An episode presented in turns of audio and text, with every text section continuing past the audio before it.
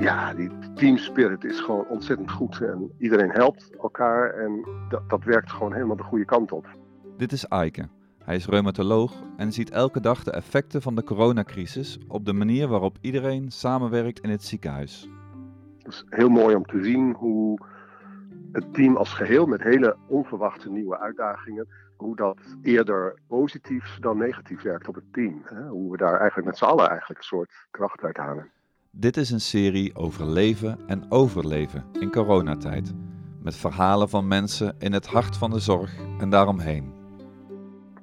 Ja, werken in zo'n organisatie is heel ingewikkeld natuurlijk, met allerlei belangen en allerlei toestanden, zou ik haast zeggen. En er is een enorme wending, er wordt enorme flexibiliteit van iedereen gevraagd en blijkbaar kunnen we dat opbrengen. Dit hebben we nog niet eerder beleefd zo. Niet in de wereld en niet in mijn werk. Die toegenomen spirit is meteen al te merken bij de dagstart. Het vaste begin van 10, 15 minuten, waarbij iedereen van de polykliniek aanwezig is. Het begint met hoe zit je erbij? Wil je daar dingen over delen? Wat zijn de verwonderingen? Wat zijn de successen? Wat zijn de problemen voor vandaag die we kunnen verwachten?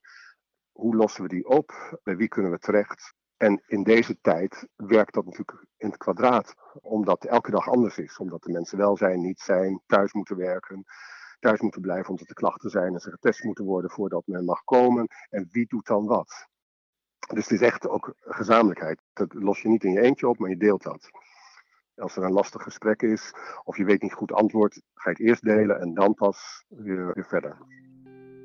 Ondanks dat de reumatologieafdeling niet te maken heeft met de zorg voor coronapatiënten, worden sommige collega's daar nu voor ingezet, wat hun werk opeens heel anders maakt. Nou, deze week was er eind van de dag. Toen kwam een van onze artsassistenten kwam terug van de COVID-afdeling. Ik zei, hoe is dat op de afdeling? Toen zei ze, ja, het lastigste is dat je weet hoe het gaat. Want een derde van de mensen gaat naar de IC, een derde gaat relatief goed. En een derde gaat slecht en kan niet naar de IC. En dat heeft een bepaalde dynamiek die ik nu zie. Na, ik denk dat ze al drie of vier weken daar werkt. Dat maakt me verdrietig, zodat. En dan zitten we daar met z'n vijven. Ja, dan gaat het wel over waarover het moet gaan. Maar ja, deze laag wordt meestal natuurlijk alleen maar besproken als je iets uitzonderlijks meemaakt. En nu is die uitzonderlijke situatie dagelijks aan de orde.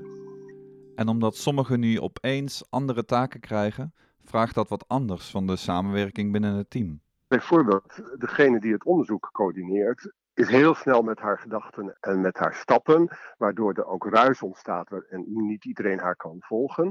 Maar het gezamenlijk belang is groot. Dus anderen helpen dan ook haar, maar ook de omgeving, om dat te stroomlijnen. Er moet, weet ik wat aan mensen moeten met elkaar overleggen om dan zoiets tot stand te brengen wat dan onderzocht moet worden nu.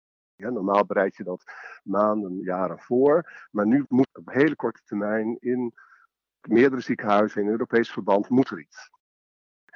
En dat vergt standtepeden op het moment zelf gewoon dat iedereen met de neus dezelfde kant op uh, zijn ding doet om dat mogelijk te maken.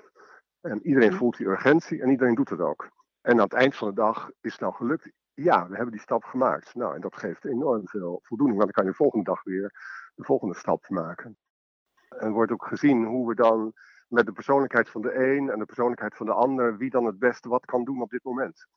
En ieder van ons team voelt zich niet alleen, ook niet in die organisatie. En dat is toch bijzonder hoor.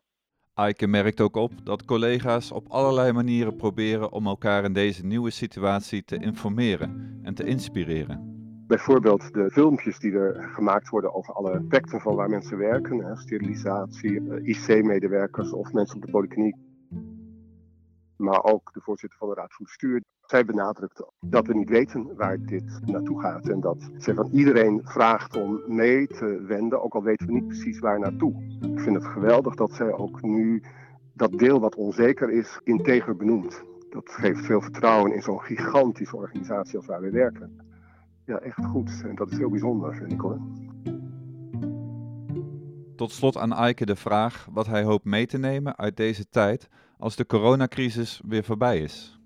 Dat we blijven omgaan met wat we niet weten en dat we dat ook een, een grotere plaats geven Ik heb wel eens gezegd, de hele zorg doet ook alsof leven maakbaar is. En we weten dat het niet zo is. En zeker in onze vakken, de chronische auto-immuunziekten. Ehm, we kunnen inmiddels veel, maar het moet wel aanslaan en dat kun je niet afdwingen. Dus die hele maakbaarheid die is zo betrekkelijk. En dat, dat niet weten en dat ook helder benoemen, wat je wel weet, wat je niet weet. En wat men wel van jou kan verwachten en wat men niet van jou kan verwachten. En dat op alle redelijke vragen dat wij daar niet altijd even redelijke antwoorden op hebben, omdat we het gewoon niet weten. Dat is natuurlijk wezenlijk voor geneeskunde en zorg.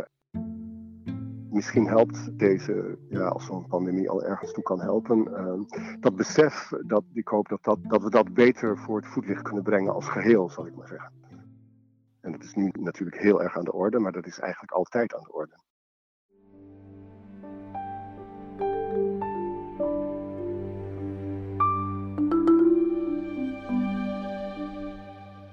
Deze serie bestaat uit meer verhalen van mensen die werken in het hart van de zorg en daaromheen. Met als doel elkaar te verbinden en te versterken in coronatijd en hopelijk tot ver daarna. Ben je nieuwsgierig? Volg ons via social media en de nieuwsbrief of kijk op zorgdragers.nl.